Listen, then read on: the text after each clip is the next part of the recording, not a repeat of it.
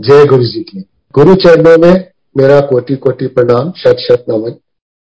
गुरु जी की प्यारी संगत, जो इस समय सत्संग से अमूल्य मोती चुनने के लिए बेकरार है, उन सब के चरणों में मैं नतमस्तक हूँ और उनसे प्रार्थना करता हूँ कि सत्संग करते हुए बचनों में कोई त्रुटियाँ हो जाए या सत्संग का मैं जैसे अपनी लाइफ जर्नी के सत्संग बताओ और समय का आगे पीछे कुछ भेद हो जाए तो उनसे मेरी प्रार्थना है कि वो मुझे क्षमा कर देंगे।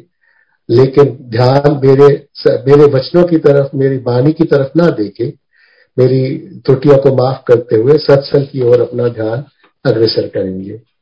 मैं गुरु जी का आश्रम, मीटिंग रूम जूम प्लेटफॉर्म का बहुत बहुत आभारी हूँ।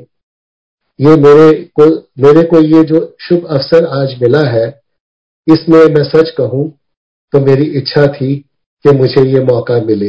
वो यूँ हुआ कि आज से तकरीबन दो महीने पहले, जब मुझे पहली बार यहाँ पर सत्संग करने का अवसर प्रदान किया गया तो मेरे मन में बहुत सारी हेसिटेशन थी, कुछ भेदभाव थे, जिसके लिए मैं शायद उतना रेडी अपनी हाँ नहीं कर पा रहा था। लेकिन फिर मैंने सोचा कि ये गुरु जी का हुक्म है, ऐसे तो नहीं गुरु जी कहते सत्संग करो। तो मुझे इसमें आना चाहिए, और मैंने वो सत्संग अपना थोड़ा सा शेयर किया था। उसके बाद मैं जुड़ गया गुरु जी का आश्रम जूम से, कि मैं रोज ये सत्संग सुनने लगा। और मुझे इतना आनंद आने लगा, जो उससे पहले मैं सत्संग नहीं सुनता था। मैं अपने ही अपना जो पाठ करता था करता था ऑनलाइन सत्संग मैंने कभी बहुत कम सुने थे। ना बराबर सुने थे, नहीं सुनता था। इससे मुझे एक नई जागृति आई कि मुझे ये ये जो सत्संग गुरु जी सुना रहे हैं, ये मेरे जीवन की जो अपूर्ति क्षण रह गए थे, उनको पूरा करने के लिए सुना रहे हैं। क्योंकि मैं जलंधर से जुड़ा हुआ हूँ, जलंधर मंदिर से जुड़ा हुआ हूँ, शुरू से पहले दिन से जब से गुरु जी के दर्शन का मौका मिला जलंधर वासी होने के नाते जलंधर से ही रहा, जलंधर से जुड़ा हुआ हूँ। तो वहीं पर सत्संग कर लेते थे, संगत में सत्संग कर लिया, दर्शन कर लिए। तो ये कभी इच्छा नहीं हुई कि और मैं सत्संग सुनूं। और जलंधर में रहने के कारण मैं आगे अपने सत्संग में बताऊँगा आपको। जब जब मेरे बहुत सारे मौके ऐसे जीवन में आए कि जब गुरुजी कभी डुगरी आते थे, कभी पंचकुला आते थे, कभी और जगह जाते थे तो हमेशा मेरे मन में ये कसक रहती थी। मैं जलंधर मंदिर में अपनी जैसे गुरु जी का हुक्म था, सेवा देता था तो मुझे सब लोग कहते थे, संगत, अंकल, आपको नहीं जाना। गुरु जी आ रहे हैं, बदी आ रहे हैं, डुगरी आ रहे हैं, और ऐसे ऐसे वहाँ जा रहे हैं, शादी है। तो मैंने कहना नहीं गुरु जी का हुक्म नहीं है मुझे आने का, ना गुरु जी ने मुझे बोला है तो मैं ऐसे नहीं आऊँगा। तो अब लेकिन वो जो सत्संग वहाँ होते थे जो गुरु जी अपनी कृपा करते थे लोगों के ऊपर और इतना, वो थोड़े बहुत उनके पासिंग रेफरेंस में हमारे पास वहाँ आते थे कि वहाँ गुरु जी ने ऐसा किया, ये किया, उसको ये मिला तो मन में एक कसक होती थी। वो कसक आज गुरु जी का आश्रम जूम ने मेरे लिए वो पूरी की है और मेरे मन में जब ये जब सत्संग सुनने के बाद, एक अब बड़ी इंटरेस्टिंग छोटा सा सत्संग यही है कि मेरे मन में इच्छा हुई कि मैं गुरु जी मुझे, क्या मुझे और मौका मिलेगा यहाँ सत्संग करने का? लेकिन मेरे मन में एक थोड़ा सा अभाव भी रहता था कि मैं शायद सत्संग उतने बढ़िया तरीके से नहीं कर पाता हूँ, जितने मैंने बढ़िया से लोगों के सत्संग सुने, इतने प्यारे, इतने भाव विभोर होके इन्वॉल्व होके, उनकी वाणी में इतना रस आता था। तो मुझे लगता था कि नहीं, मैं तो ऐसे नहीं बोल पाता। तो गुरुजी, मैं सत्संग करना भी चाहता हूँ, मन में भय भी लगता है तो मैं विक्रम जी को फ़ोन मैसेज दूँ कि अभी गुरु जी के मेरे मेरे को कभी एक और मौका दीजिए। पर मैंने कहा, फिर नहीं गुरु जी ये कैसे पता लगेगा कि आपकी इजाज़त है? मैं नहीं मांगूँगा ऐसे। अगर मैं, आपका हुक्म है और आपको भी ठीक लगता है कि मुझे सत्संग का मौका और मिलना चाहिए और मैं सत्संग कर सकता हूँ तो गुरु जी आप ही कृपा कीजिएगा आप ही ये मौका दीजिएगा। तो लीजिए, पहली अचानक मुझे विक्रम अंकल जी ने पूछा। और उसका कारण कोई भी हो, उनको कुछ भी, लेकिन गुरु जी ने उनके मन में ये बात डाल दी कि मैं शायद सत्संग करना चाहता हूँ, और उन्होंने ये मुझे मौका दिया। मैं बहुत बहुत आभारी हूँ आप सबका कि मुझे ये शुभ अवसर आपने प्रदान किया। मैं सत्संग को कर सकूँ। सत्संग आगे बढ़ाने से पहले मैं आपसे ये बताना चाहता हूँ कि अभी आप, अभी अभी आप एक, आपने जो शब्द लगाया हुआ था गली योग ना हुई। बातों से योग नहीं होता। हम अपने जीवन को जितना मर्ज़ी आउटवर्डली बना लें, सवार लें शो ऑफ़ कर लें तीर्थ स्थान कर लें, लेकिन जब तक हमारा मन पवित्र नहीं है, हम अंदर से, मन से नहीं जुड़े हुए, हमारा प्रभु से योग नहीं हो सकता। प्रभु की हम कृपा नहीं पा सकते। हमारा पात्रता अगर क्लीन नहीं होगा तो हम कुछ भी ग्रहण नहीं कर सकते। उसी संदर्भ में एक शुरू से ही, क्योंकि जैसा मैं बताऊँगा आपको कि मेरी गुरु जी से जर्नी जो थी, वो 89 से शुरू हुई थी। और जर्नी इस इस जीवन में 89 से शुरू हुई थी। पहले की जर्नी तो बाद में पता लगा, जब गुरु जी के चरणों में बैठते रहे तो पता लगा कि ये जर्नी तो पता नहीं कौन से जन्म से है। कौन से जन्म में हमने कोई शायद अच्छा कोई कर्म किया था, जिस वजह से हम गुरु चरणों में पहुँच पाए।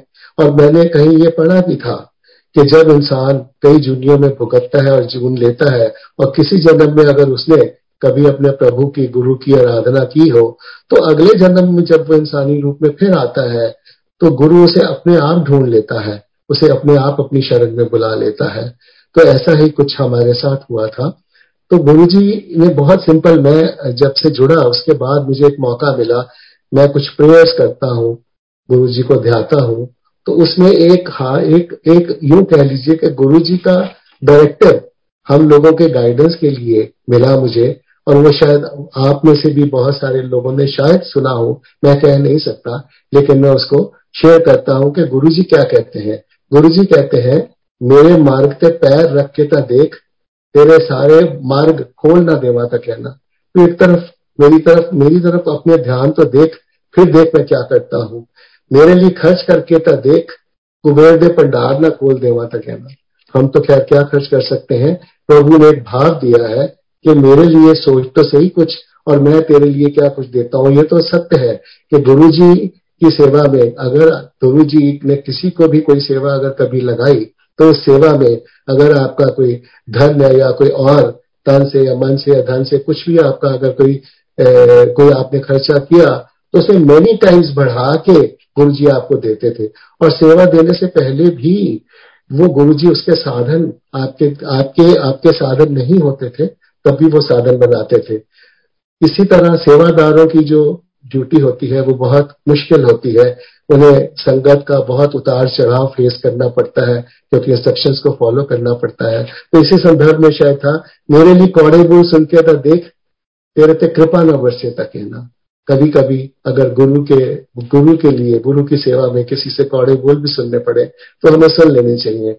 मेरे वाल आके तो देख, तेरा ध्यान न रखा था कहना मेरी गल लोगों कह के तो देख, तेन मूल्यवान ना बना देवा था कहना। मेरे चरित्र जाप करके तो देख, ज्ञान पे मोती तेरे विष्णा पर देवा। ये चरित्र और कुछ नहीं ये सत्संगी है, जो प्रभु हमें ये मौका देते हैं और हम उनकी महिमा का महिमा का गुणगान करने की कोशिश कर करते हैं। लेकिन उनकी महिमा तो बहुत विशाल है, अनंत है। उसमें से थोड़ा सा हम अपने एफर्ट करते हैं तो यही उसमें गुरु जी बताते हैं। अपने आप मैनू अपना मददगार बना के तो देख, तेन सारिया की गुलामी तो ना छुड़ा देवा। हम अपने आप को सरेंडर करें गुरु जी के चरणों में। सरेंडर करें, आप सब कुछ गुरु जी को अपना मान लें। तो फिर देखो, आपको क्या बादशाही गुरु जी देते हैं। मेरे वास्ते हंजू बहा के ता देख, तेरे जीवन में आनंद सागर ना बहा देवा था कहना ये तो मैंने खुद भी महसूस किया है, कई बार किया है। जब आपकी अरदास में, जब आपकी पुकार में आपका आप मन से पुकारते हो और अगर आपकी आँख में पुकारते हुए कोई एक आँसू की बूंद आ जाती है तो फिर देखिए गुरु जी आपकी झोलियों में कैसे भरते हैं, वो सच्ची पुकार होती है। मेरे लिए कुछ बना के तो देख तेन कीमती ना बना दे माता कहना। मेरे मार्ग पे निकल के तो देख तेन शांति दूत ना बना दे माता कहना। अपने आप मेरे हवाले करके तो देख तेन मशहूर ना कर दे माता कहना। मेरे कीर्तन करके तब देख, हर किसी ने तेरा ना बना दे माता कहना हमें हर पल गुरु जी का ही ध्यान करना है। हम अपनी सारी ड्यूटीज़ करते हैं संसार में, अपने सारे रोल निभाते हैं, पारिवारिक रोल निभाते हैं ऑफिशियल ड्यूटी निभाते हैं सोशल ड्यूटीज़ निभाते हैं। लेकिन हम जब गुरु की आराधना करनी होती है तो हम एक समय निश्चित कर लेते हैं। थोड़ा सा 24 घंटे में अच्छा मैं इस समय ध्यान लूँगा, मैं उस समय ध्यान लूँगा। उस समय भी ध्याते हुए हम गुरेज कर जाते हैं कि उस समय कोई और काम आ जाता है। अच्छा अच्छा तो जल्दी जल्दी गुरु जी की पूजा कर लो गुरु जी की आराधना कर लो। ना, हमें गुरु जी को अपने अंदर हमेशा हर पल 24 घंटे अपने साथ रखना है। अगर हम ऐसा कर सकें तो फिर आप देखिए, आप गुरु जी के साथ और गुरु जी आपके साथ गुरु जी आपको कभी भी अकेला नहीं छोड़ेंगे। जैसे छोटी छोटी पुकार गुरु जी सुन लेते हैं, जैसे मैंने अभी आपको बताया कि मेरी कसक थी कि मैं, मेरे को ये मौका मिले दोबारा और गुरु जी ने एकदम मुझे वो मौका दे दिया और उनको इंट्यूशन हुई, क्या हुआ? उन्होंने मुझसे पूछा और मैंने ये किया। तो गुरु जी ने हमें ये जो आउटवर्ड रिचुअल्स है, इसमें से हमारी जीवन को बहुत सिंपल रखा था, निकाल के रखा था। किसी भी वहम में डालने की उन्होंने कहा था कोई ज़रूरत नहीं है। आमतौर पे हम कहीं पर भी अपने जीवन में कष्ट आते हैं कुछ भी करते हैं तो अपने उंगलियों में रिंग्स पहन लेते हैं स्टोन्स पहन लेते हैं पंडितों के पास जाते हैं। गुरु जी बिल्कुल पसंद नहीं करते थे कि आप कोई रिंग्स पहनो या स्टोन्स पहनो। कहते थे आ, ये उल्टा आपका भला करने की बजाय ये आपके ग्रह को और बढ़ाते हैं। इसलिए आपको इन सब चीज़ों का सहारा नहीं लेना चाहिए। माला फेरने से जैसे कहते थे, अहंकार आ जाता है।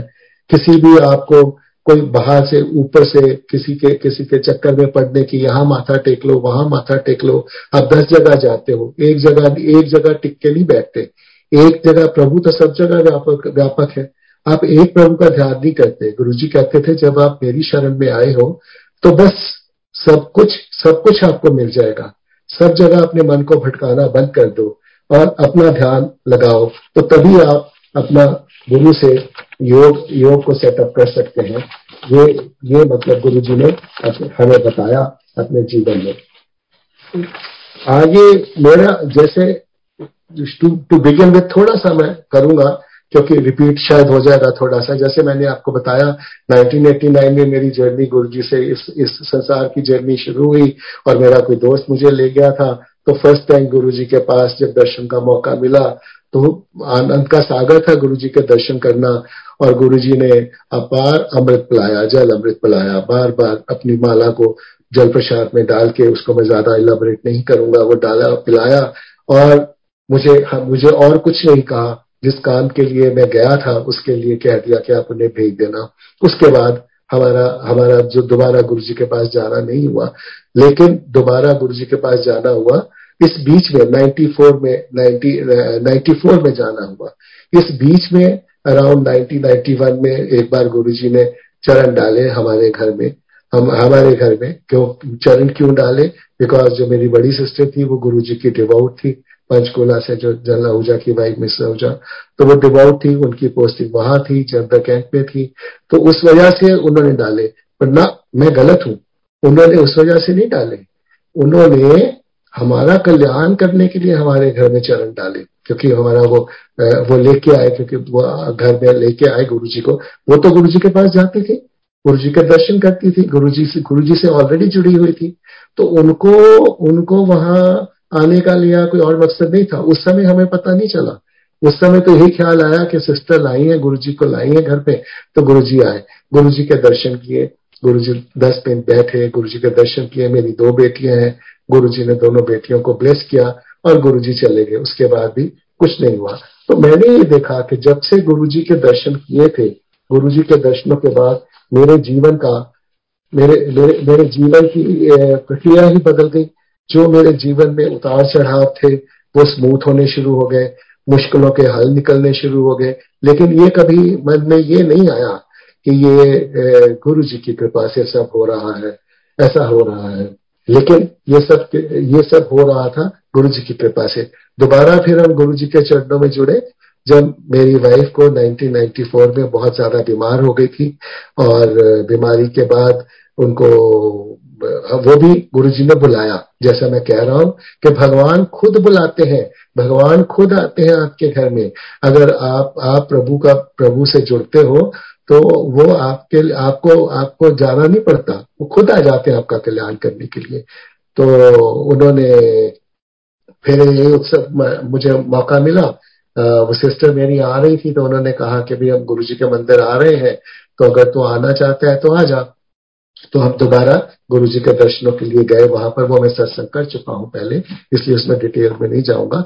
तो जब हम नाइन्टी फोर में जब गुरु जी से जुड़ गए और गुरु जी ने नव जीवन दे दिया, मेरी वाइफ को, मेरी आंटी को नव जीवन दे दिया, उसके बाद से फिर आज तक ये गुरु जी की कृपा है कि उन्होंने अपने चरणों से रखा। जहाँ तक सत्संग का सवाल है कभी कभी जैसे सत्संग का जंतर मंदिर में भी सत्संग करने का मौका मिला था गुरु जी क्या देते थे, करो। या कभी कभार जब एम्पायर स्टेट बहुत ज़्यादा रेगुलरली तो नहीं जा पाते थे because of family family involvements and official duties तो लेकिन गुरु जी का दर्शन करने जब एम्पायर स्टेट जाते थे तो एक बार वहाँ पर गुरु जी ने एम्पायर स्टेट में भी मुझे कहा था कि भाई तुम सत्संग करो। तो वो गुरु जी को एक सत्संग अच्छा लगता था हमेशा, और वही सत्संग मुझसे कहते थे सुनाने के लिए। वो सत्संग मुझे कहते, फिर दस, तेरे सौरे नाल हेलो हेलो कितना हुई? सो ये ये सत्संग ऐसा है कि अराउंड जब गुरु जी ये अराउंड 2000 के रेंज की बात होगी, जब अपना से पहले की है, जब गुरु जी अभी नहीं गए थे, दिल्ली या दिल्ली नहीं गए थे, उससे पहले की बात है। तो जंतर मंदिर में, क्योंकि संगत संगत सबको गुरु जी आना होता था दर्शन करने के लिए, कोई चंडीगढ़ से आती थी, कोई दिल्ली से आती थी, कोई दूसरे शहरों से आती थी, और स्थान जो हो जगह कम होने की वजह से तो गुरु जी लोकल संगत को, और संगत को अलग अलग समय पे कहते थे, आने के लिए किसी को हफ़्ते में एक दिन आ जाओ, किसी को बाद में आओ, दर्शन कर दिए, कल्याण कर दिया। तो जलंधर संगत को गुरु जी ने मना किया हुआ था। कि भाई जलंधर संगत जो है नहीं आएगी। For next next one week और सो आई डोंट रिमेम्बर कितना समय उन्होंने बोला था, पर वो समय था भी जलंधर संगत नहीं आएगी दर्शन करने के लिए। तो इस बीच में मेरे इन लॉज जो थे, वो राजस्थान में रहते थे मदर लॉ और फादर लॉ वो आ गए।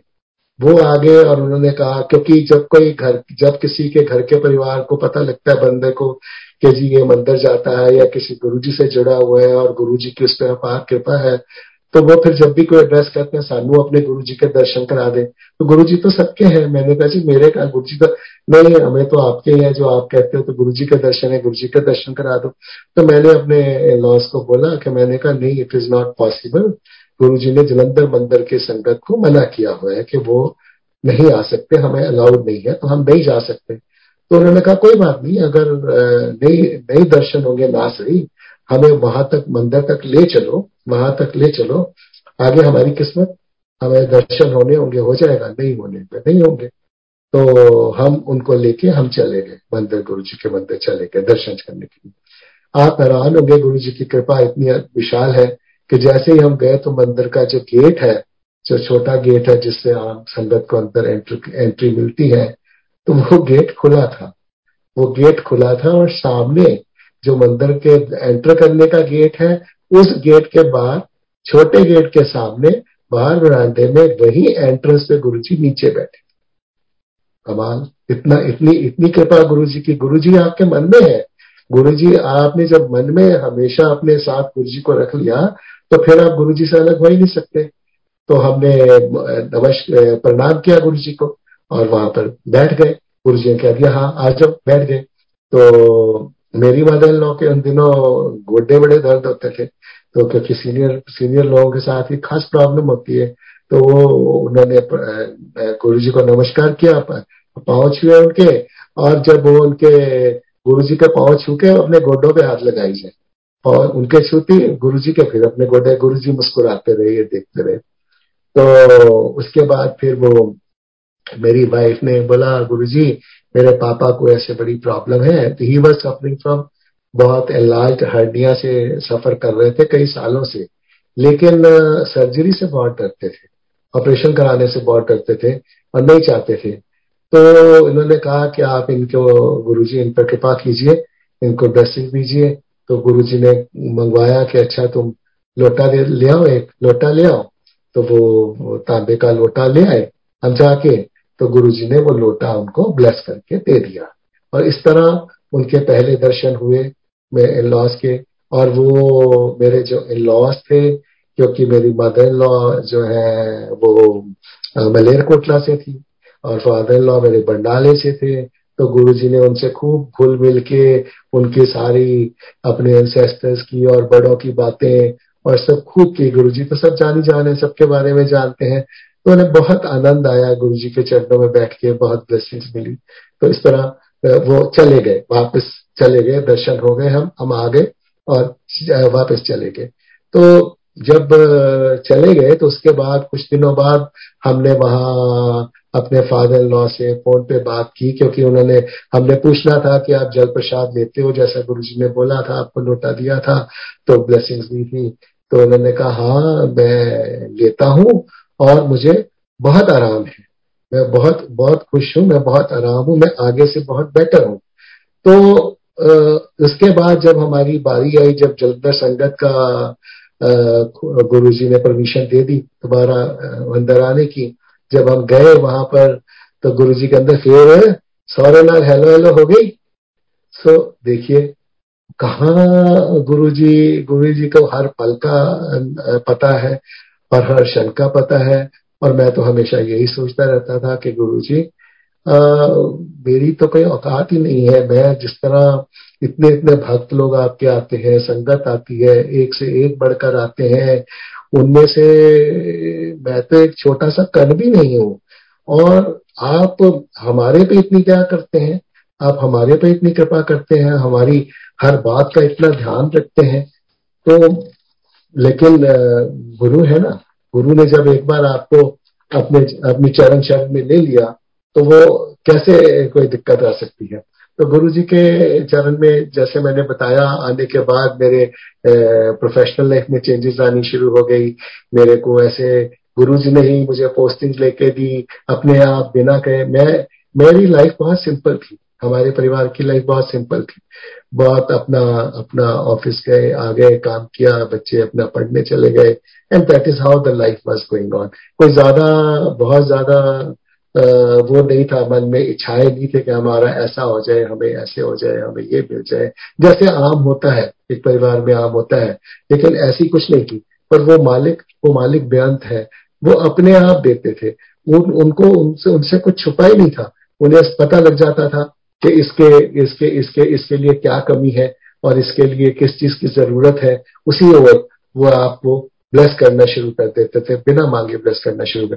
दूसरी बात और है कि जैसे मैंने देखा, अपने इस थ्रू आउट जीवन में देखा और सुना कि गुरु जी की इतनी सत्संग हज़ारों लाखों की सत्संग और बहुत सारी संगत आराम से गुरु जी से बातें भी कर लेती थी, अपनी प्रॉब्लम्स भी बता देती थी साथ साथ बैठ के बहुत जिद भी कर लेती थी। लेकिन हमारी कभी ऐसी हिम्मत नहीं हुई। हमें यूँ कह लीजिए, हमें कभी ऐसा मौका ही नहीं मिला कि हम अपनी कोई ऐसे लाड से या जिद से अपनी बात कह सकें या बोल सकें। क्योंकि गुरु जी पहले ही सब कुछ पूरा कर देते थे। मेरे को तो जब से गुरु शरण में आया तो तब तक तो मैं मेरे पास कोई ऑफिशियल व्हीकल नहीं थी। मेरी पोस्टिंग्स भी ऐसे थी कि उसके उसमें ऑफिशियल व्हीकल अलाउड नहीं होती थी तो मुझे अपनी पर्सनल व्हीकल पे ही जाना पड़ता था। लेकिन जब से 89 90 से जब से गुरु जी के दर्शन किए और till the date of my retirement in 2005 I was never without a vehicle from the day first posting in such a position where I with the uh, uh, official jeep or car was given to us, and uh, that was that was driver driven. And through till, till my retirement, this is how Guruji looks after your needs. और आपके लिए आपके लिए आपके career के लिए सोचते हैं हर चीज़ आपके साथ वो रहते हैं तो एक बार आ, मेरा अपना आपको जिस एक बार मैं आगे पीछे सुनाऊँगा क्योंकि मैं एकदम कनेक्टेड वे में नहीं सुनाऊँगा विद डेज़ जैसे पास होते गए। तो जैसे हमारे पास मैं अपने पेरेंटल हाउस में रहता था, पुराना घर था तो पुराने घर में पुराने घर का सारे पुराने स्टाइल के जो घर होते हैं, वैसे बने होते थे। There was that was lacking in modern modern getup right तो उसके लिए मेरे पास ना तो इतने पैसे होते थे, और ना ही मैंने कभी सोचा था कि मैं अभी इसको ठीक करवा पाऊँगा। तो गुरुजी ने जैसा मैंने बताया कि एक बार तो हमारे दोबारा गुरुजी की जर्नी शुरू करने से पहले एक बार हमारे घर में चरण डाले, गुरुजी आए और हमें ब्लेस किया। तो दूसरी बार फिर जब जब ऐसा गुरु जी ने ब्लेस करना था कि इसका घर पुराना है और इसको अभी अभी इसको घर चेंज करना चाहिए, एक बार मेरे किसी कलीग ने मुझे मज़ाक में बोल दिया कि अग्रवाल साहब, आपने बेटियों की शादी करनी, बेटी बेटी इंजीनियरिंग करके आने वाली है तो बेटी की शादी करनी होगी। तो आप ऐसे अपने पुराने घर में तो आपको ठीक से रिश्ते नहीं मिलेंगे।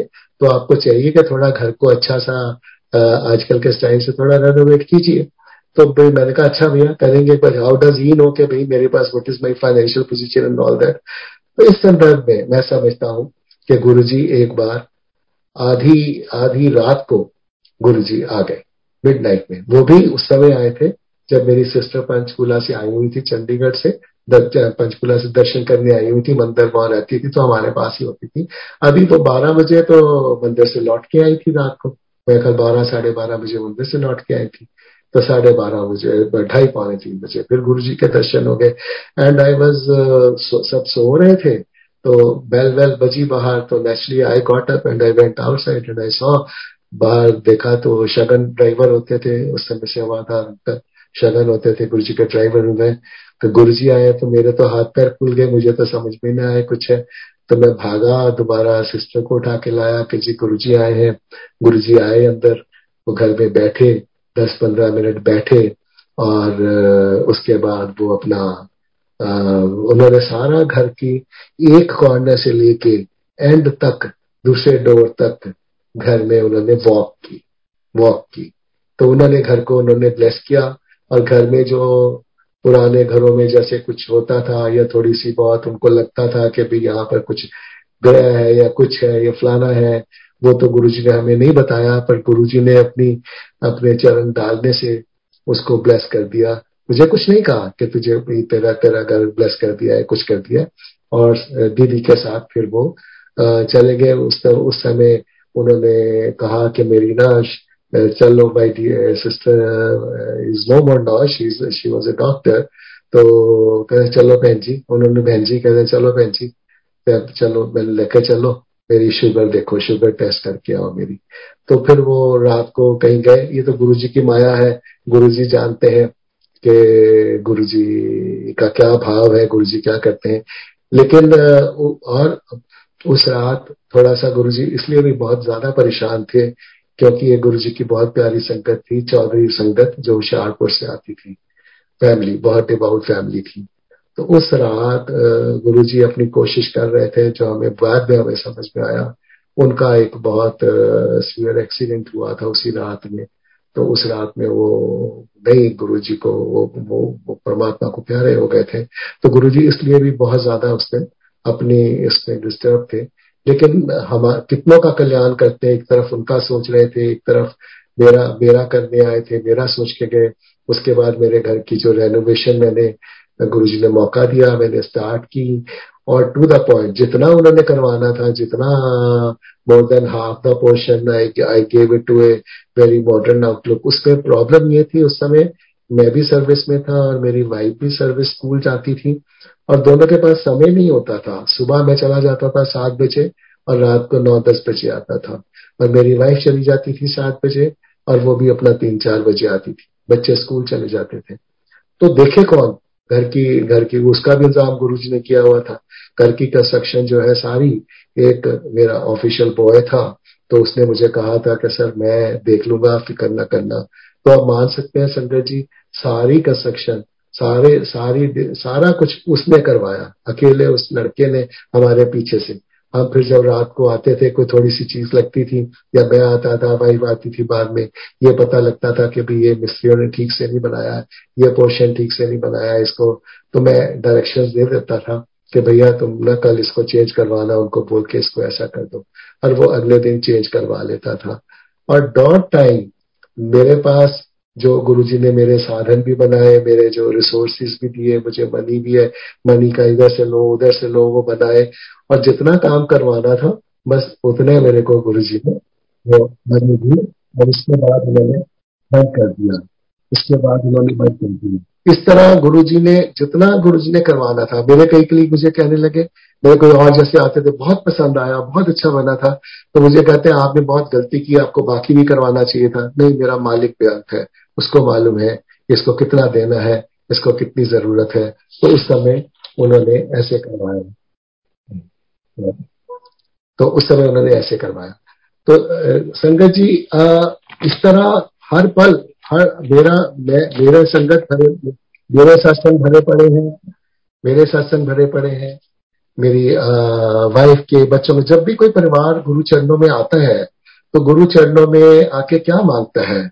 कि इस भरसारग से प्रभु हमें बढ़िया से पार लगा दो। हमारे परिवार की जो मुश्किलें हैं, वो दूर कर दो। बच्चों की अच्छे से एजुकेशन हो जाए। हमारी सर्विस ठीक प्रकार चलती रहे। हमारा घर में सुख सुख रहे। सब परिवार मेंबर स्वस्थ रहे, खुशी रहे। तो ध्यान सारा उसी तरफ़ होता है। तो इसी इसी इसी इसी उसमें मैं आपको अपना I will take you to my younger daughter's life उसमें उसमें मैं आई हैव टू डॉटर्स तो दोनों को गुरु जी ने ब्लेस किया हुआ था कि एक इंजीनियर है, एक डॉक्टर है, और दोनों गुरु जी की कृपा से एक इंजीनियर इंजीनियर है और एक डॉक्टर है डेंटिस्ट है। तो वो मैं, उसकी छोटी वाली की जो डेंटिस्ट है, मैं आजकल उसके पास ही हूँ यहाँ पर यूएस में। तो मैं उसी के बारे में आपको बताता हूँ। तो उसको, उसका जब अपना एंट्रेंस एग्जामिनेशन होना था, उसके लिए उसके उसने अपना टेंथ कर लिया, टेंथ करके उसने प्लस प्लस टू करना था। प्लस टू करने के लिए इससे पहले मैं बताता हूँ एक चीज़ कि बड़ी बड़ी बेटी का जब बड़ी बेटी ने जब प्लस टू कर लिया था तो उसका क्योंकि फ़ील्ड नॉन मेडिकल था तो उसको प्लस टू ना, सॉरी, मैट्रिक कर ली थी आईसीएससी कर लिया था उसने। तो प्लस टू करने के लिए उसको कॉलेज भेजना था ऑप्शंस होती थी, या कॉलेज भेजो या स्कूल में भेजो, जहाँ पर टेन प्लस टू हो। तो हमारे घर के पास एक स्कूल, आर्मी स्कूल था, जिसका स्टैंडर्ड अच्छा था। मैं इंटरेस्टेड नहीं था कि इसको कॉलेज भेजा जाए, क्योंकि आने जाने में टाइम बहुत वेस्ट हो जाएगा, और जो उसका टारगेट है, उसका एम है, उसमें से वो हो सकता है कि वो टारगेट से अपना भटक जाए टाइम वेस्ट हो जाए, और वो मीट विद ना कर पाए। तो इसलिए हमने डिसाइड किया था कि इसको आर्मी स्कूल में डालते हैं। लेकिन आर्मी स्कूल में सिर्फ़ बच्चे जो थे, आर्मी वालों के ही होते थे। Although I was staying in army area लेकिन उसमें कोई पॉसिबिलिटी नहीं थी। फिर भी गुरु जी की कृपा से मैं वहाँ गया और मैंने प्रिंसिपल से बात की। मैंने कहा, ऐसे ऐसे है तो हम चाहते हैं कि हमारी बच्ची का एडमिशन हो जाए। आपके स्कूल में तो आप इसको एज ए स्पेशल केस ले लीजिए। तो उन्होंने कहा, नहीं सर स्पेशल केस तो हम ऐसे नहीं लेंगे। हाँ हम हम देख लेते हैं सोच लेते हैं, अगर हमारे पास और आठ दस बच्चे आ गए तो हम सिविलियंस के लिए नया सेक्शन शुरू कर देंगे। तो गुरु जी की कृपा से वो उसको वहाँ पर नई क्लास सिविलियंस के लिए उन्होंने शुरू की। उस साल से उसने वहाँ पर आर्मी स्कूल में शुरू हुई और वहाँ उसकी एडमिशन हुई और उसने फिर दो साल में अपनी वहाँ से टेन प्लस टू अच्छे मार्क्स की। तो I was telling about my younger daughter बीच में ये बात उसकी आगे को रिलेट कर दिया मैंने। यंगर डॉटर ने भी जब इस तरह आईसीएससी कर लिया तो अगेन हमारे इसमें ये था कि अभी, अब इसको भी आर्मी स्कूल में डाल देते हैं। तो इसने आगे, क्योंकि मेडिकल लिया हुआ है तो उसको स्पेशल कोचिंग क्लासेस लेनी पड़ेगी। तो मेडिकल में तो और ज़्यादा मेहनत करनी पड़ती है। तो यहाँ पास रहेगा, हमें लाना जाना भी आसान रहेगा। तो इन बिटवीन इसको इसको तो वहाँ पर एडमिशन दे ही दी गुरु ने। साथ ही मेरी वाइफ जो है वो नॉन टीचिंग साइड में एज ए लाइब्रेरियन सर्विस करती थी सिटी में कॉन्वेंट में गर्ल्स कॉन्वेंट में उसमें एज ए लाइब्रेरियन सर्विस करती थी। तो जब गुरुजी ने इस छोटी बेटी को इधर आर्मी स्कूल में एडमिशन दिलवाई तो साथ ही ये हो गया, हम एक एक पोस्ट निकाल दी उन्होंने लाइब्रेरियन की आर्मी स्कूल के लिए। तो मैंने कहा, लो, बात बन गई। मैंने अपनी वाइफ से बोला हेलो यार, आपकी तो बात बना दी गुरु जी ने। बात बन गई आपकी, अब आप ना यहाँ अप्लाई कर दो हम वो छोड़ दो बेटी को भी साथ रहेगा बेटी आपकी नज़रों में पढ़ लेंगी क्योंकि आईसीएससी जहाँ से बच्चों ने की थी उसी स्कूल में मेरी वाइफ लाइब्रेरियन थी तो उनकी देखरेख में एक तो बच्चों के ऊपर निगाह भी रहती थी अपना केयर भी होती थी और दूसरा उसमें से उन, उन, उनकी उन, उनको मतलब लोग काफ़ी सारे इकट्ठे चले जाते थे घर से इकट्ठे चले जाते थे और यहाँ तक के बच्चों की उस समय स्कूल में फ़ीस भी जो थी, वो माफ़ रहती थी। मतलब हंड्रेड परसेंट माफ़ नहीं होती थी, लेकिन फिफ्टी परसेंट और सिक्सटी परसेंट आई डोंट अब याद नहीं है मुझे exactly but that was a big help for us तो इस तरह गुरु जी आपका छोटी छोटी चीज़ों में साथ देते हर साथ देते तो जब ये आई आर्मी की इनकी इंटरव्यू की बारी आई, मैंने कहा, आपकी इंटरव्यू आ रही है। तो अब आर्मी स्कूल में हो जाए तो बेटी की तो एडमिशन हो ही गई है तो आपका बहुत साथ अच्छा रहेगा। तो गुरुजी ने, अब गुरुजी उस समय चंडीगढ़ चंडीगढ़ में थे उस समय। तो चंडीगढ़ हाँ जी, चंडीगढ़ आए हुए थे उस समय हाँ चंडीगढ़ आए हुए थे गुरुजी उस समय। दिल्ली से वापस आए हुए थे। क्योंकि ये ये मैं बात कर रहा हूँ दो हज़ार दो हज़ार शायद दो या तीन तीन की नो सॉरी नो नो ठीक है आई एम सॉरी नहीं गुरु जी चंडीगढ़ नहीं वहीं थे, चंडीगढ़ थे उस समय, दिल्ली नहीं गए थे। तो मैंने कहा, मैंने जाना था उस दिन पता नहीं, बैसाखी थी, शिवरात्रि थी, मौका मिला तो हमने कहा, चलो, दर्शन करते हैं गुरु जी के साथ में गुरु जी से अरदास करेंगे कि आपका हो जाए। तो उससे पहले मैंने अपनी सिस्टर बिकॉज़ सिस्टर जीजा जी जन आर्मी जो, आर्मी से है लेफ्टिनेंट जनरल आहूजा, और ये भी आर्मी में सर्विस की हुई थी दीदी ने। तो मुझे ये मन में ये रहता था कि दीदी के गुरुजी बहुत क्लोज है। मतलब जैसा आम होता है, हम लोगों को ये वहम गलत फहमी हो जाती है। संगत को एक गलत फहमी हो जाती है। जब गुरु जी किसी के साथ ज़्यादा बैठते हैं, उठते हैं, पास रखते हैं, उन्हें हमेशा साथ रखते हैं तो हम संगत में एक ये अब दूसरे देखने वाले को लगता है कि नहीं, ये इनको ज़्यादा प्यार करते हैं, इनको ज़्यादा देखते हैं, हमारी बारी कहाँ आएगी, हमारी बात। तो मेरी तो बड़ी सिस्टर थी तो मैंने उनसे कहा बहन जी, आप प्लीज़ ऐसा करो, इसकी आर्मी स्कूल में इंटरव्यू है तो या तो आप वहाँ रहे हैं, जीजा जी रहे हैं, वहाँ कोई उनके आर्मी स्कूल की जो मैनेजमेंट थी, वो नेचुरली आर्मी पर्सनल थे लोकल सब एरिया कमांडर या और उनके जैसे वो इलेवन कोर थी, उनके अंडर आती थी तो आप कोई ना कोई तो आपको जानते होंगे, उन्हें कह दो, या मेरी सिफारिश कर दो, गुरु जी से सिफारिश कर दो कि इसकी वहाँ पर हो जाए, मेरी वाइफ की वहाँ पर पोस्टिंग हो जाए। तो मेरी सिस्टर ने मुझे कहा, तेनू तो गुरु जी बहुत प्यार करते हैं। मेरी तो तेन मेरी की लोड़ है? तो आप ही क्यों नहीं कहता गुरु जी को? तो मेरे को लगा शायद ना, ठीक है, मेरी सिस्टर नहीं, मेरी मेरी हेल्प करना चाहती है। जैसी इंसान का दिमाग होता है फीलिंग्स आती हैं, ऐसी हो जाती है। तो एनी हाउ हमें मौका मिला, हम गए गुरु जी के पास। वहाँ पर गुरु जी ने अपना जो था, सत्संग अटेंड किया। गुरु जी का डे टाइम था उस समय। डे टाइम था। I think it was Baisakhi day मुझे एग्जैक्टली याद नहीं है। इट वॉज़ स्पेशल डे था, जब हम जलंधर से वहाँ गए दर्शन करने और साथ में मैंने कहा, चलो गुरु जी से प्रार्थना करेंगे। कुछ गुरु जी प्रसाद देते थे। जैसा आप सबको पता ही है कि गुरु जी संगत को विदा करते हैं भेजते हैं, चलो जी, जाओ, छुट्टी करो। तो अपने हाथ से प्रसाद देते थे। जैसा जैसा उस समय प्रसाद, कभी हलवा प्रसाद, कभी और मिठाई का प्रसाद, कभी और प्रसाद तो गुरु जी प्रसाद देते थे। तो जब मैं इजाज़त दी और गुरु जी के चरणों में झुका और प्रसाद लेने के लिए हाथ ऊपर उठाए तो अभी मैंने कहा मैंने कहा गुरु जी रीटा दी, वो तो हो ही गई। रीटा इज़ माई वाइफ थे तो अब बताओ गुरु जी को तो पहले ही पता है कि तू क्या, क्यों आया है, तू क्या मांग रहा है, क्या नहीं चल रहा है। आई वॉज़ इन फिक्स अरे, मैंने तो अभी बताया भी नहीं गुरु जी को। कि भी उसकी वहाँ पर आर्मी स्कूल में इंटरव्यू है और गुरु जी कह रहे हैं कि वो तो हो भी गई।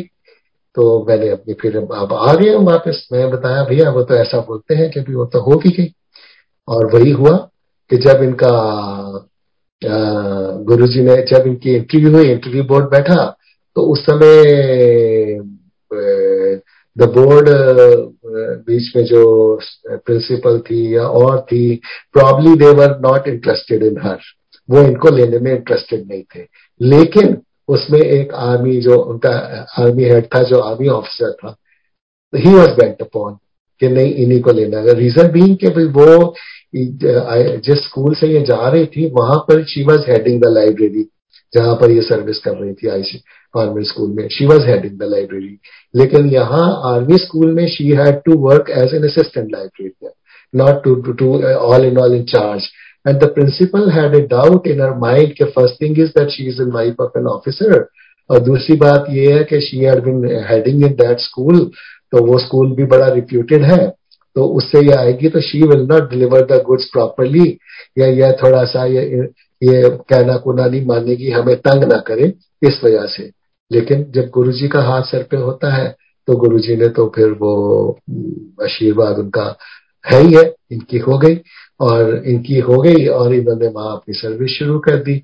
और सर्विस शुरू कर दी और 2002 या 2000 जब जब उसने प्लस टू कर ली बिटिया ने, ये 2000 से पहले की बात है सर, जब प्लस टू कर ली तो उसको अब उसकी मेडिकल एग्जामिनेशन के लिए उसको एग्ज़ाम देने थे और एंट्रेंस एग्ज़ाम एग्ज़ाम्स देने थे। तो she started appearing for the entrance examination लेकिन जो, जो भी एंट्रेंस एग्जामिनेशन दे रहे थे उसमें कुछ बात बन नहीं रही थी।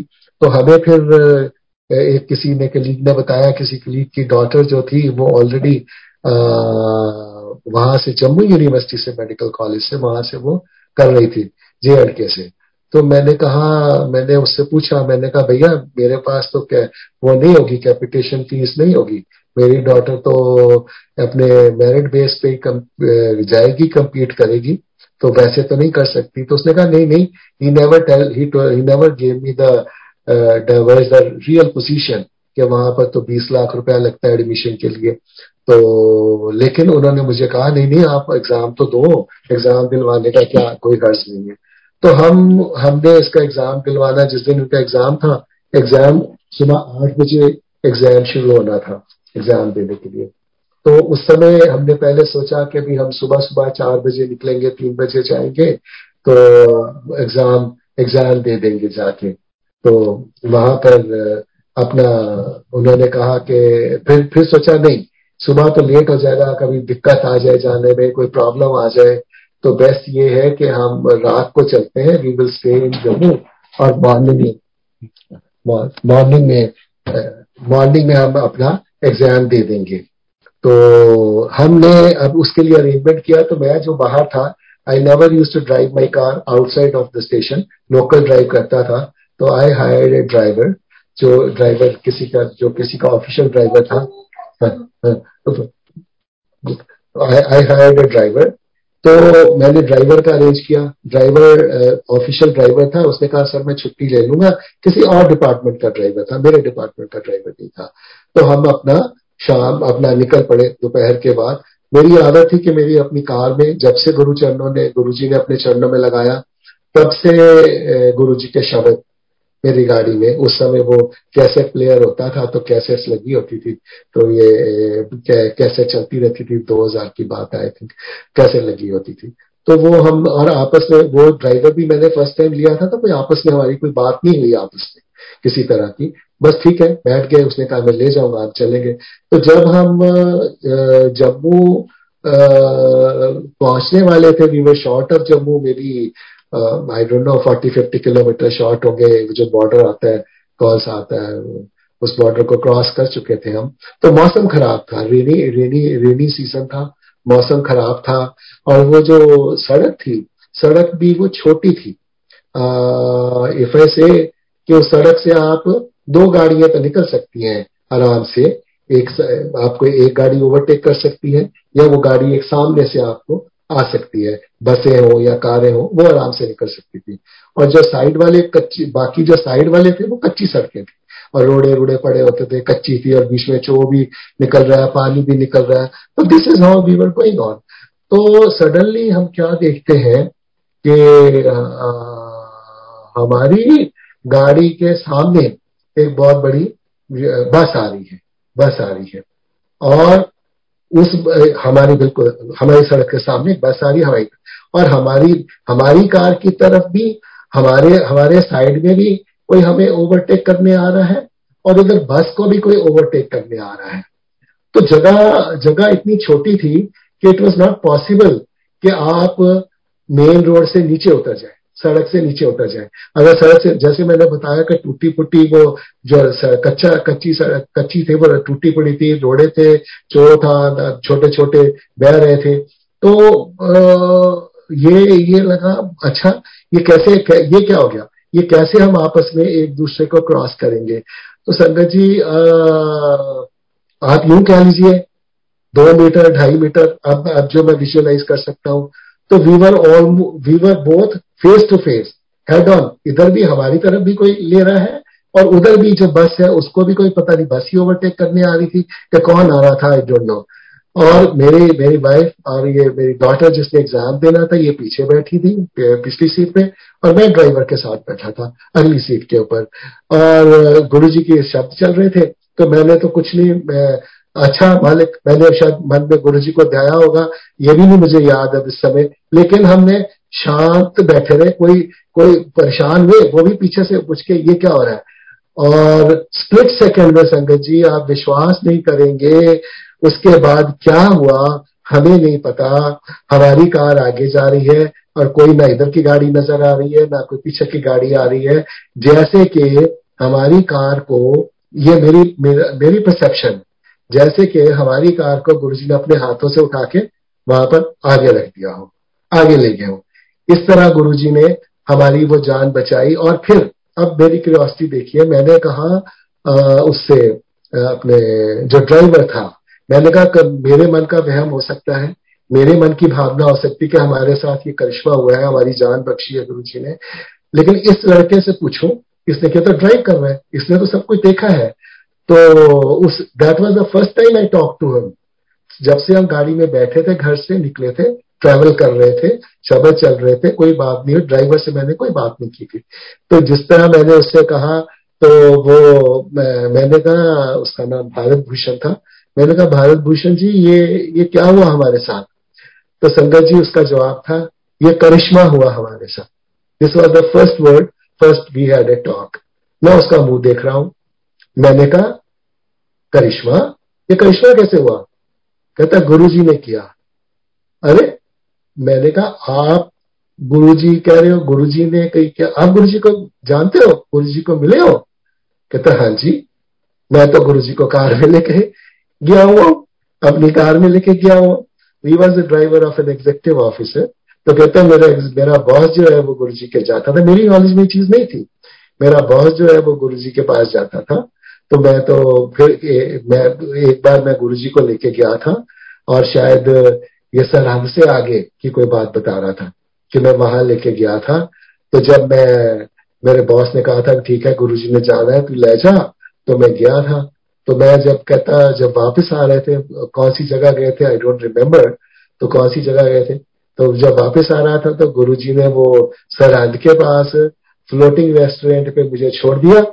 और मुझे कहा तू जा चला जा मैं आप ही आ जाऊंगा ਉੱਥੇ ਫਲੋਟਿੰਗ ਰੈਸਟੋਰੈਂਟ ਦੇ ਕੋਲ ਉੱਥੇ ਜਿਹੜਾ ਬ੍ਰਿਜ ਹੈ ਉੱਥੇ ਗੁਰੂ ਜੀ ਉਤਰ ਗਏ ਓਵਰਹੈਡ ब्रिज पे उतर गए कहता जी मैं जलंधर आ गया I came back to Jalandhar और कहता जब मैं जलंधर आया तो जब मंदिर आया कुछ मुझे मंदिर ही आ रहा था मेरे वो कब था भी वही मंदिर जा तू वापिस जा मंदिर जा तो गुरु जी अंदर बैठे हुए हैं तो ये साक्षात परमात्मा भगवान शिव जो हमारे जीवन में आए हैं और आज भी हमारे साथ जुड़े हुए हैं और आज भी हमें हर हर हर हर, किसी को हर किस हर कोई गुरु जी को अज़ीज़ है। गुरु जी को एक बार अपने सच्चे मन से पुकारने की ध्यान की ज़रूरत है। छोटी से छोटी चीज़ के लिए गुरु जी आपके साथ आ जाते हैं। यहाँ फिर उसके बाद इस बच्ची की एडमिशन उन्होंने हो गई। मतलब वो क्या कहते हैं मेडिकल कॉलेज में जम्मू वाली तो बात छोड़ दी क्योंकि बाद में पता लगा उन्होंने बोला जी आ जाओ आप एडमिशन दे देते हैं। अठारह लाख लाओ या इतना लाओ तो वो तो बात नहीं होनी थी।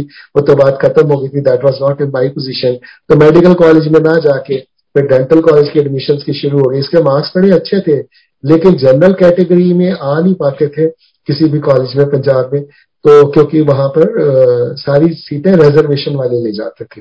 मोर देन फिफ्टी परसेंट वो थी। फिर भी रिजर्वेशन वाले बहुत पड़े हुए थे। अल्टीमेटली देखो गुरु जी की कृपा। मैं तो ये कहूँगा गुरु जी ने इसके लिए एक नया डेंटल कॉलेज ला दिया। इसकी एडमिशन के लिए, क्योंकि मैं जो कॉलेजेस में मिल रही थी पीछे में, उन कॉलेजेस में हम भेजना नहीं चाहते थे। इसके लिए एक नया डेंटल कॉलेज ओपन कर दिया।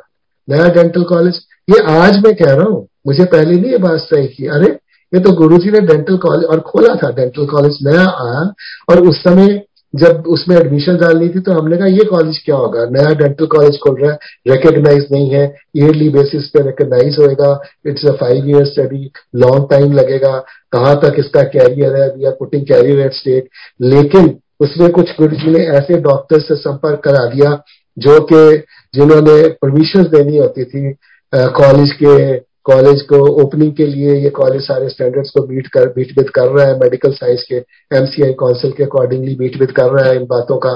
तो जैसे उन्होंने मुझे समझा दिया कि नहीं नहीं आप धर्मेंद्र जी इनको इस बेटी को यही कराना ये, ये बहुत बढ़िया इनका है सारा सिस्टम है। That was also old by army personnels वो आर्मी पर्सनल्स ने शुरू किया था। After retirement they are started into this business and they were बहुत अच्छे इंसान, बहुत, जो चेयर पर्सन थे, बहुत अच्छे थे, बहुत बढ़िया जितनी तारीफ़ उनकी मैं कर लू? बहुत बहुत बढ़िया वो। तो जब एडमिशन इनकी काउंसलिंग हुई, उसकी एडमिशन आई, हमने मन बना लिया, ठीक है, अब हमें गाइडलाइन मिल रही है कि कोई रिस्क नहीं है, इसमें इसको जाने दो, बच्चों को एडमिशन मिल जाएगी। तो शी वॉज़ नंबर वन के मेरिट में अच्छे थे, लेकिन फिर फिर वही चक्कर हो गया कि इसको वो फ्री सीट उन्होंने नहीं दी। हमने हमने तो पेरेंट्स से ऑब्जेक्ट भी किया अभी ये क्या क्या फ़ीस सीट क्यों नहीं दे रहे हो? अब आप फिर नया कॉलेज है तो अब आप भी कैपिटेशन मांगोगे। हमने ऑलरेडी कैपिटेशन के चक्कर में उस समय सात आठ लाख रुपया ये पंजाब के जो कॉलेजेस है प्राइवेट कॉलेजेस जो है वो कैपिटेशन फ़ी मांगा करते थे। तो हमने तो, तो उन्होंने समझाया हमें कि नहीं हम आपसे कैपिटेशन किसी से कोई कैपिटेशन फ़ीस नहीं ले रहे। हमारा नया कॉलेज है हमारे पास बाइंडिंग है यूनिवर्सिटी की एमसीआई की।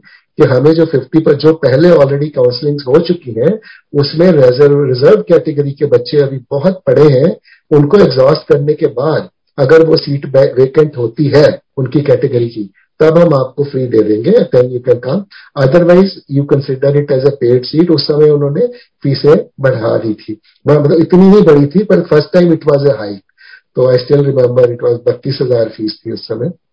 2000 में 2001 में शायद। 2000 में शायद। बत्तीस हज़ार फ़ीस।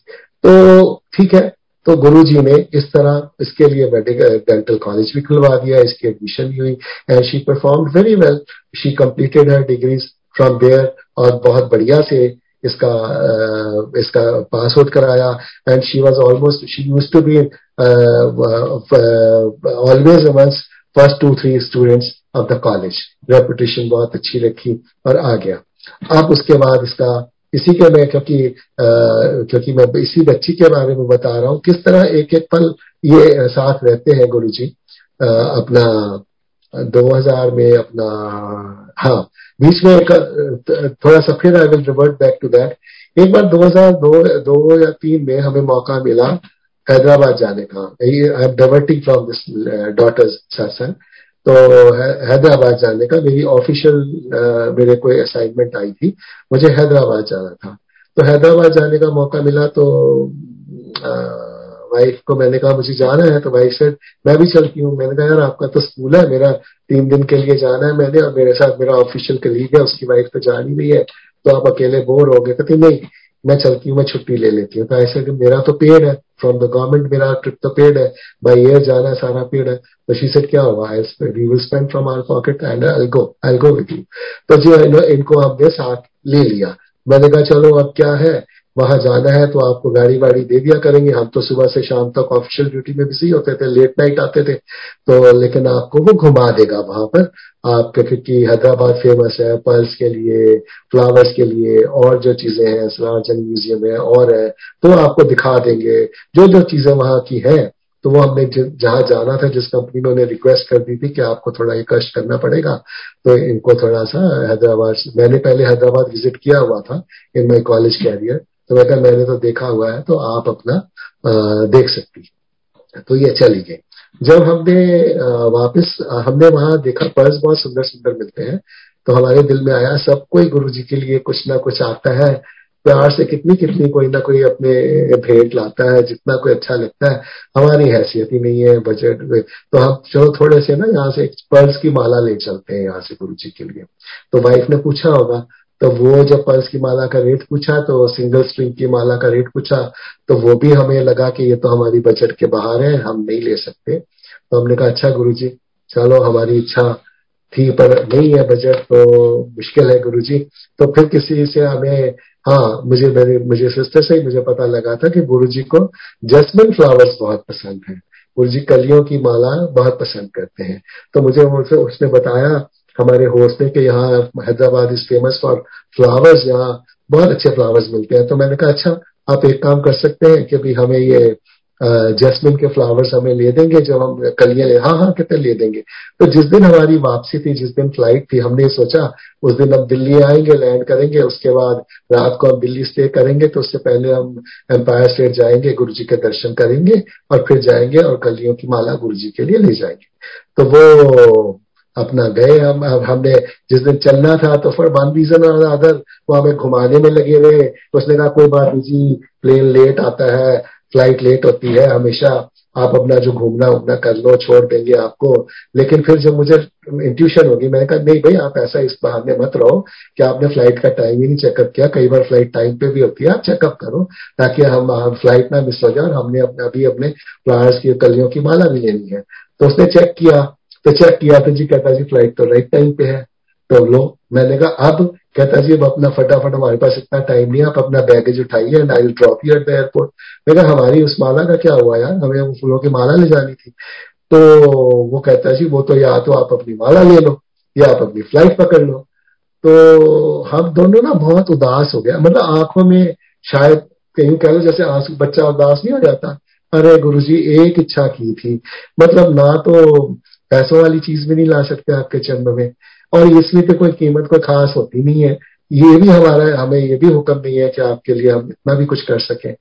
बैठ गए, भारी मन से हमने फ़्लाइट पकड़ ली। हम आगे लैंड कर गए, दिल्ली लैंड कर गए। लैंड करने के बाद हमने कैब की।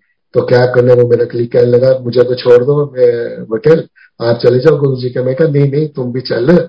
ब्लेसिंग ही मिलेंगी। क्या हम पहले छोड़ने जाएँगे? और है ऑलरेडी तो इट वॉज़ ऑलरेडी लेट वो मेरा ख्याल है फ़्लाइट फ़्लाइट दस बज चुके थे, दस बजे के बाद लैंड की थी टाइम हो गया था। तो अब हमने कहा बहुत, लेकिन मन में बहुत कसक थी कि गुरु जी के दर्शन करने हैं।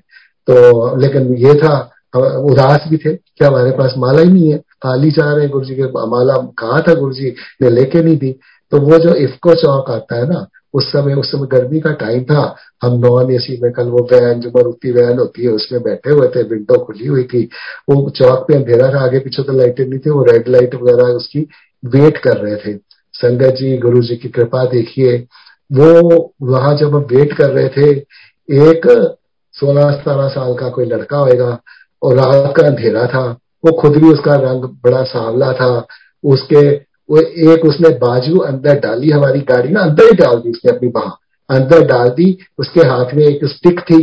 स्टिक के ऊपर चार पाँच जैस्मिन कलियों की माला थी। कहता, ये ये आप माला लोगे? ये माला खरीदोगे? अंकल तो पता नहीं उसने कहा, मुझे नहीं पता अंकल कहा नहीं, कहा शायद अंकल ही बोला होगा क्योंकि ऐसे वे साइड पे जो देते हैं तो या सर बोलते हैं या अंकल बोलते हैं, अंकल कहा ओ माय गॉड गुरु, वो मेरी वाइफ की आँखों से तो झरझर झरझर आँसू बहने लग गए। गुरु जी आपकी कृपा अनंत है। आपकी आपकी दया आप इतने दयालु हो इतना इतना आप हर संग साथ रहते हो इतनी कृपा है। हमें तो विश्वास ही नहीं होता हम इस लायक है ही नहीं। जितना प्यार हमारे प्रभु ने दी ना हमने कोई ना कोई हमारे में कोई गुण है ना कोई हम किसी तरह का कोई आ, कुछ किसी तरह का भी मैं कहूँ तो हमारे में अवगुण से भरे हुए हैं गुण कोई नहीं है। लेकिन फिर भी प्रभु की तब से आज तक वो हो रही है। अब आगे गए, दर्शन करने गए, दर्शन करने गए तो वहाँ पर उस दिन गुरु जी ने संगत को पहले ही छुट्टी कर दी थी। छुट्टी कर दी थी तो बाहर कोई सेवादार थे, मुझे तो याद नहीं है कौन है, कौन नहीं है उस समय। तो उन्होंने कहा, अंकल, गुरु जी ने तो आज संगत सारी भेज दी, दस बजे ही भेज दी, और कोई संगत अलाउड नहीं है, आप नहीं आ सकते। तो मैंने, हम दोनों खड़े हो गए, फिर अब क्या करें? तो सामने बाहर जब खड़े थे, सीढ़ियों से नीचे तो किचन का दरवाज़ा खुला था। नज़र आता है किचन का दरवाज़ा जब नीचे आप उधर जाते हो, सामने लोअर साइड में किचन का दरवाज़ा नज़र आता है तो वहाँ सुधा आंटी खड़े थे, सुधा ऊर्जा आंटी खड़े थे। तो मैंने अपनी वाइफ से कहा, मैंने कहा यार, देखो, आपको तो मैं मैं भी मिला हुआ हूँ इनसे तो लेकिन ये पता नहीं मुझे पहचाने ना पहचाने तो आप इतना करो प्लीज़ इनसे ना पूछ लो कि हम गुरु जी के दर्शन करने हैं, आपको तो पहचान लेंगी वो। तो इन्होंने पूछा, क्या कैसे दर्शन करने आए थे। हाँ कर दिया आ जाओ उन्होंने हमें किचन में से ले लिया अंदर ले लिया। किचन में से हम अंदर गए और सामने जो किचन का दरवाज़ा जो गुरु जी के दरबार हॉल में बाहर स्टेट में खुलता है तो साइड में तो आपको पता है कि वो वो, वो शेल्फ बोर्ड है जहाँ गुरु जी बैठते थे। और सामने सामने दीवार की तरफ़ गुरु जी सामने दीवार की तरफ़ नीचे बैठे हुए अकेले बैठे हुए हैं और कोई नहीं है। अरे इतने मुस्कुरा रहे हमें देख के मुस्कुराए। और हमने वो गलियों की माला गुरु जी को दी। गुरु जी ने वो माला अब देने वाले तो गुरु जी है। गुरु जी तो आए थे। मैं तो बहुत बहुत बेवकूफ़ हूँ। मुझे नहीं समझ में आता। वो गुरु जी आए थे वो। मैं कहता हूँ, लड़का आया नहीं। गुरु जी आए थे वो देने के लिए। गुरु जी आए थे देने के लिए। उन्होंने दी और वो अपना गुरु जी ने अपने अपने हाथ में डाली लेफ़्ट रिस्ट में डाली। और जैसे लगे खेल में, जैसे बच्चा खेलता है, उसको घुमाई जा रहे हैं, खेल रहे हैं, मुस्कुरा रहे हैं। फिर उन्होंने बोला सुधा आंटी से सुधा देखो आ, लंगर हैगा लंगर प्रसाद हैगा? वो कहते हाँ जी गुरु जी हैगा लाओ पाके लाओ। तो लेके आए। गुरु जी ने अपने चरणों में बिठा के गुरु जी नीचे बैठे हैं सामने थाली रख के लंगर प्रसाद की हम इधर बैठे हैं हमें माँ की तरह पिता की तरह उन्होंने वो लंगर करवाया हमने लंगर खाया उसके बाद फिर प्रसाद में उसने शायद वो मीठा कोई नहीं था तो गुरु जी ने कहा, देख, आम ना आम लेके आ, आम लेके आए, आम लेके गुरु जी ने अपने हाथों से काटा।